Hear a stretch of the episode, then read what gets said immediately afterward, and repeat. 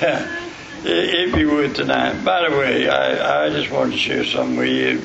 Me and Mary were sitting at the table the other morning thanking the Lord for His goodness to us and just reminiscing and how He has blessed both of our lives all these years.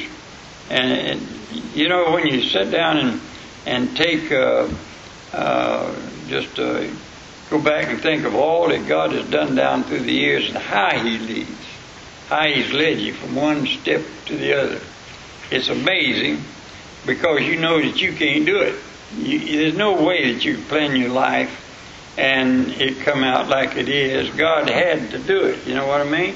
And when you realize that, you sit down and take value of that, you have to say, praise the Lord. You just do.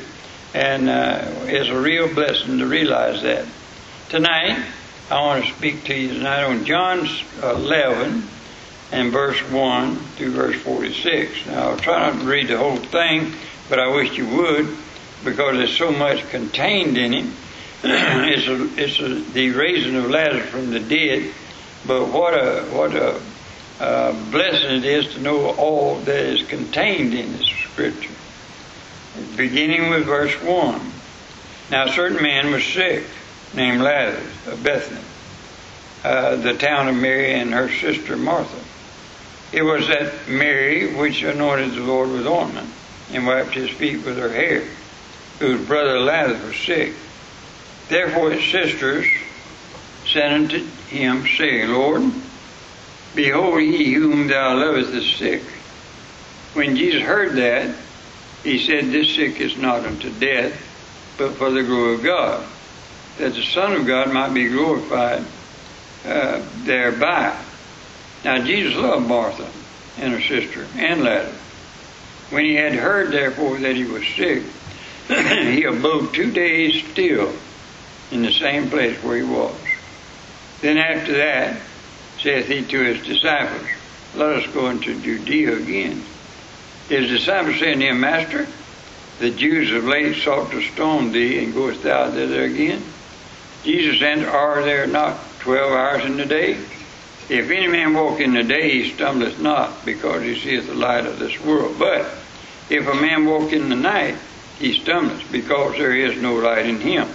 These things said he, and after that he saith unto them, our friend Lazarus sleepeth, but I go that I may awake him out of sleep. Then said his disciples, Lord, if he sleep, he shall do well. Howbeit Jesus spake of his death. But they thought that he had spoken of taking a rest in sleep.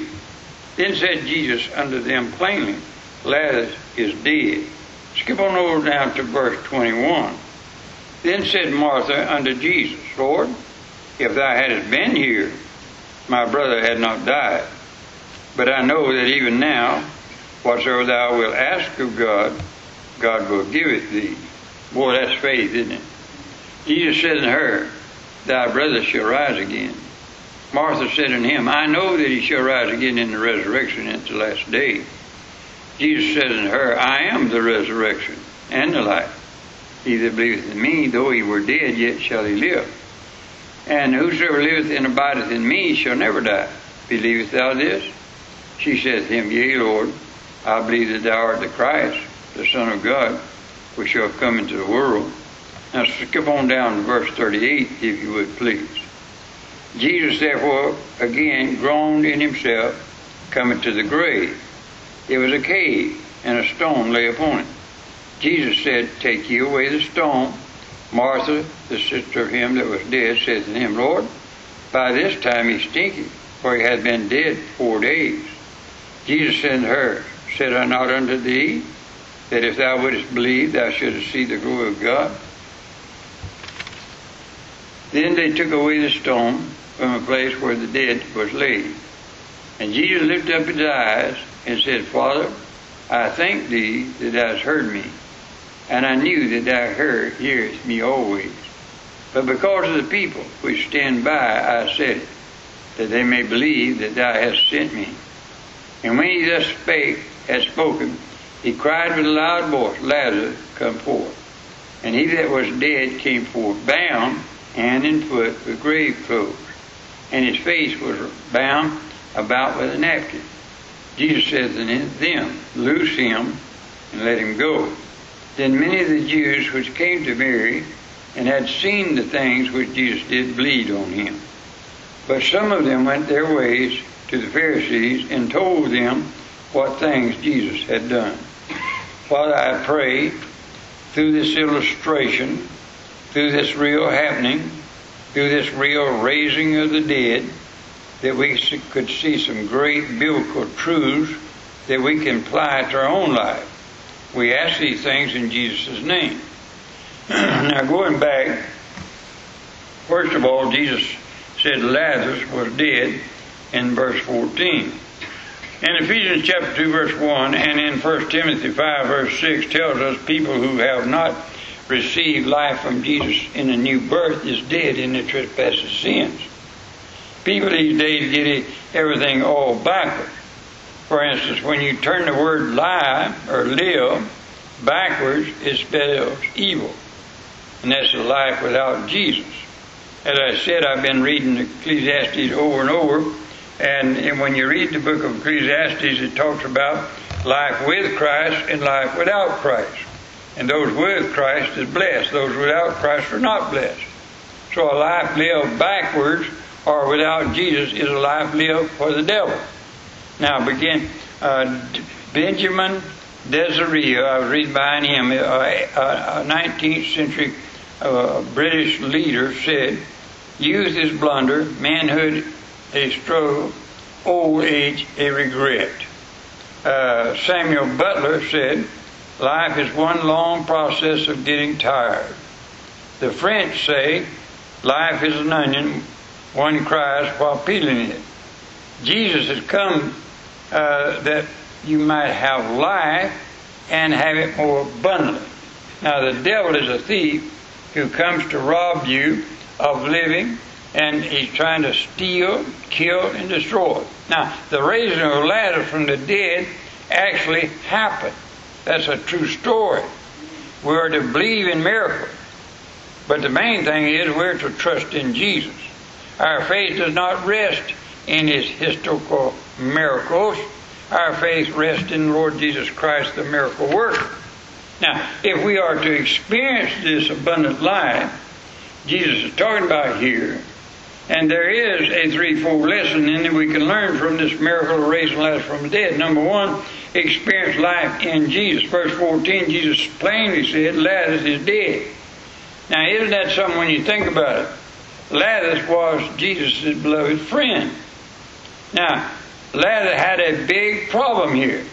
It didn't matter that Lazarus had a full head of hair or a lean body or was well dressed or they had two loving sisters and a host of friends.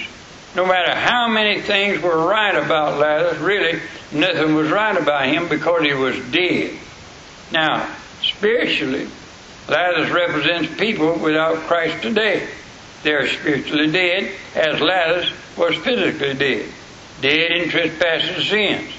Now, the opposite of people who are dead while they live are people who know Jesus Christ live forevermore. It is impossible for those who know the Lord to die. Saved people just transfer to heaven from earth. In John 11, verse 26, "Whosoever liveth and believeth in me shall never die," Jesus said. 2 Corinthians 5, verse 8, "To be absent from the body is to be present with the Lord." That's the reason people ask me, "Preacher, when your wife died, how come you didn't grieve and cry and carry on because you lost your wife?" I didn't lose a wife. She's absent from the body, present with the Lord. Amen? She's alive. And if you know these things, happy are you. In 1 Timothy 5, verse 6 says, "The person who lives in pleasure is dead even though they're alive." The person who believes in Jesus has everlasting life. Now, note something. The universal need for the new life in Christ. There are three recordings of Jesus raising people from the dead. The first was the daughter of Jairus, sick at home, and died there in Mark chapter 5, verse 21. The second was a young man from Nain in Luke chapter 7, verse 11. The third was Lazarus. Now, the little girl and the young man had just died. No decay had set in yet. But Jairus, Lazarus had been dead 4 days and decay had set in. Now, here's the question. Which one of them was the most dead? I never will forget, Dr. Curtis Hudson said there's a preacher on the other side of town, and he would put in the paper on Monday how many people he had saved and baptized. This preacher called him on Monday and said, yeah, but how many of them really got saved? And Dr. Hudson said, I didn't know you could really get saved. You either get saved or you don't. Amen? And when it comes to the question is, here's three people that the Bible speaks of that died, and they all died in different circumstances, and yet they're all dead. Now notice something. Here's the point. There's no such thing as a big, bad sinner or just a little sinner. We're all dead in our trespasses and sins. All of us need to experience life in Christ. We're all sinners. There's no such thing as saved or partially saved. Saved is saved, period, and is saved from sin. Now, how to experience life in Christ, the world today says we need to, ease to know that you're saved. Example, encouragement, environment, and education. Now, just suppose we had a dead man we were trying to bring back to life. Now, how are we going to raise him from the dead? How about by example? So when someone tries to show what it means to be alive, first by doing push-ups and going to the fitness clubs and to show what it means to be alive. And that won't do it. How about encouragement? Get the best motivational speaker together to cheer the dead on. You can't encourage a dead man to lie. How about environment? Take a dead man, put him in a room with a lively, joyful, living people. Just get him in a right environment. That'll bring him back to life. Adam and Eve was in a perfect place, and look at them. How about education? The dead man just needs to know the difference between life and death. Get a medical book, educate him, show him how the body is supposed to function. That'll bring him back to life. Now, the 4 E's is not the answer then. A dead person needs life from the Lord Jesus Christ. That's why Jesus raised Lazarus from the dead. And going back now to John 11, and see how Jesus raised Lazarus from the dead. In verse 28. Verse 28, please. And when she had so said, she went away and called Mary her sister, saying, the Master is come, calleth thee. Now, beginning there in verse 28 down through verse 44, and said, where have you laid him? They said to him, Lord, come and see. Now, Mary ran to Jesus grieving. He asked to be shown where Lazarus was buried. Jesus wept. Verse 39, when Jesus arrived at the grave, he said, take ye away the stone. In verse 40 and verse 42, Jesus prays a prayer of faith to the Father. In verse 43, Jesus gave the command, Lazarus, come forth. Now, pleading, no argument, no doubt, just a word from the Lord. And Lazarus came forth. You know what I learned? You don't have to plead and cry and beg God to save you. He's willing to save you. Amen? Just a word from Him is all it's got to have. How do we experience life in Christ? Same way Lazarus did. In Romans 10:17, faith come by hearing, hearing by the Word of God. Now watch this. In John 6, verse 63, Jesus said, it is the Spirit that quickeneth. The flesh profits nothing. The words that I speak unto you, they are spirit and they are life. Now we are born again by the Word of God then. Hebrews chapter 4 verse 12 says, quick made, which means alive, energized with power. And the Word of God is quick and it'll give power. We're to exercise liberty through Jesus. Now once we have life in Jesus, then we must exercise liberty through Jesus. Notice when Lazarus came out of the grave, he was still tied up, hand and foot, in the grave clothes. You know what that speaks of? The holiness people said, believe, and I know because I came out of that as a little boy, but I remember one old preacher that I was working with, and he said, I haven't sinned since the day I got saved. And I said, you're the biggest liar in town. Now, the Bible says all have sinned. Now, I want you to watch this. Some got the idea that once you get saved, you're never going to do anything wrong. Oh, yes, you are. You're still bound up. You're still in this body. And you're still held by your body, and you can't do the things you want to do. Now, when Lazarus came out of the grave, he was still tied up hand and foot in the grave clothes. Then in verse 44, Jesus said, loose him and let him go. Now, Lazarus here is like so many saved people today, saved but not living in victory. When Lazarus came out of that grave, he couldn't talk, he couldn't work, he couldn't speak, or he couldn't see. He had life but no victory. Many Christians have been to Calvary for pardon from sin, but they haven't been to Pentecost for power, and that's the Holy Spirit. They have life, but no victory in their life. Jesus didn't come just to give life. He came to give life abundantly.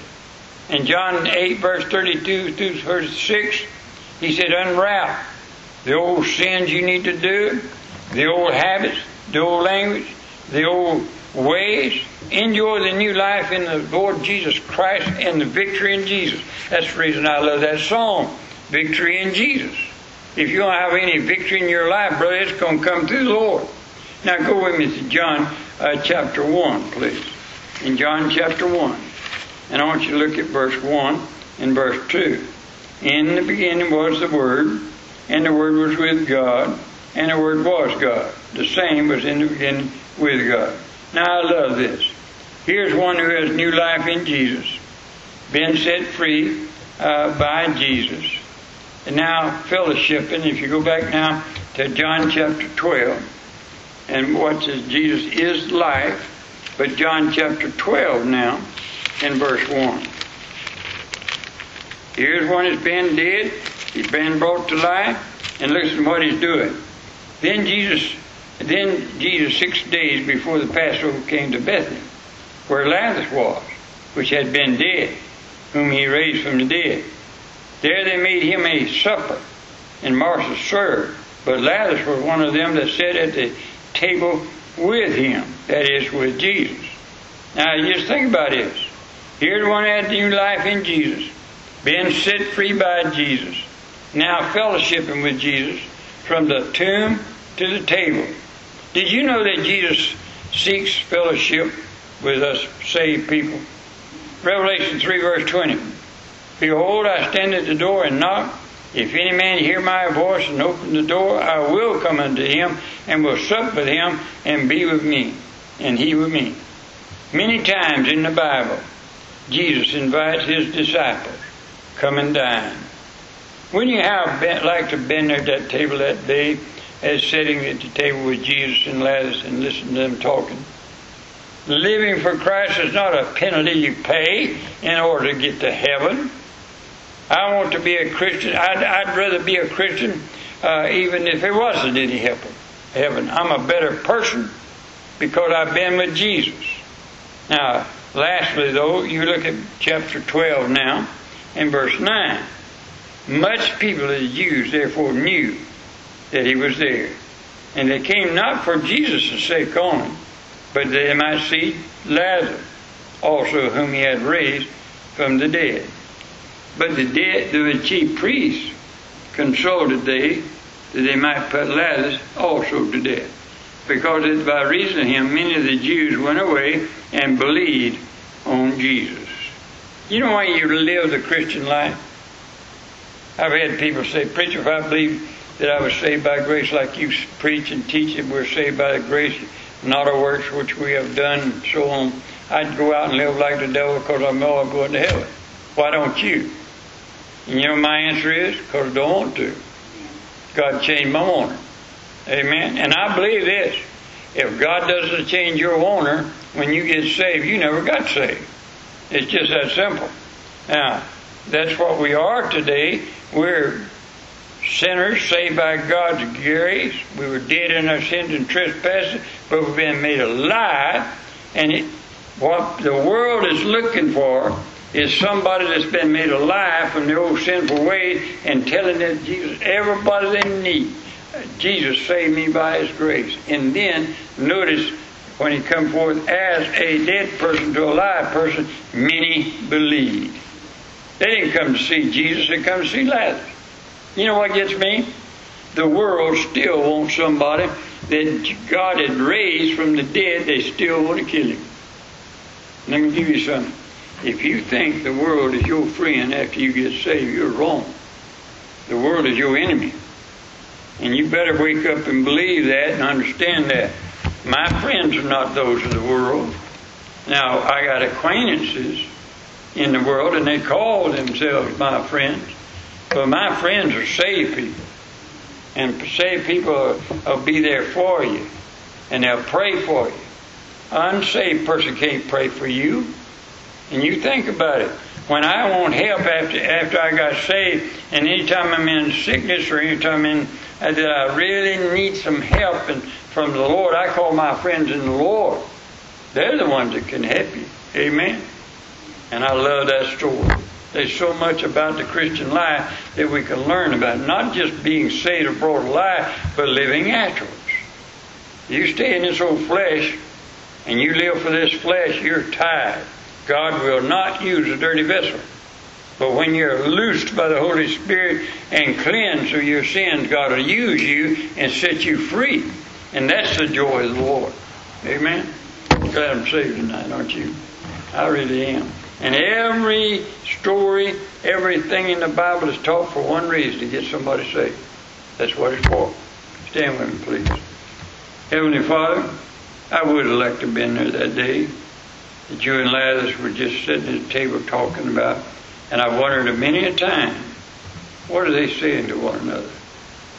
And I can hear old Lazarus say, thank you, Lord, for saving my soul. Thank you, Lord, for making me whole. That's what it's about. Help us to be thankful in our heart for everything you do for us. Not just saving us, but setting us free. In Jesus' name we ask these things. Amen. Just sing something, please, sir. Hymn number 366. 366. Jesus, keep me near the cross.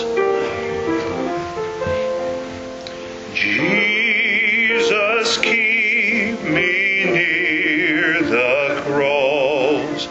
There a precious fountain, free to all the healing stream, flows from Calvary's mountain.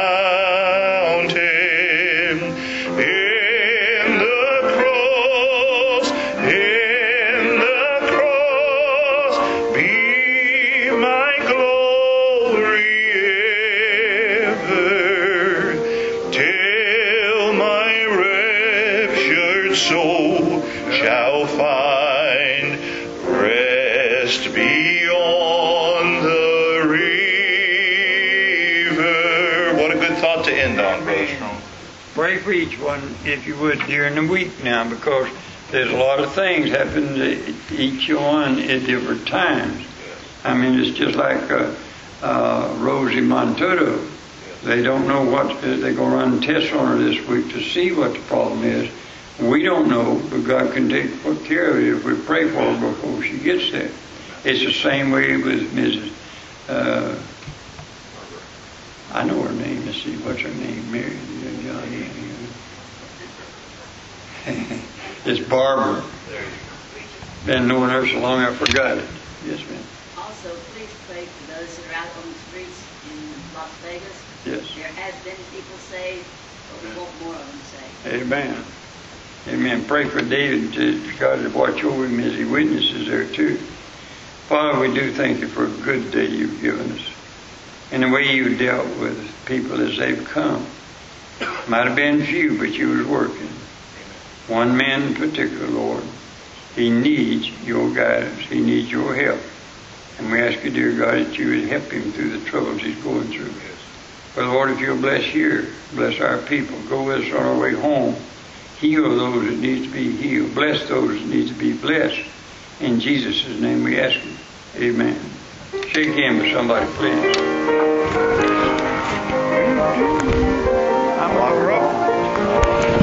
Watch that football game. I'm going to go. Yeah, I love and appreciate you too, my friend. She done told me I'm going to make this some cereal. All right. Chicken salad, what bit?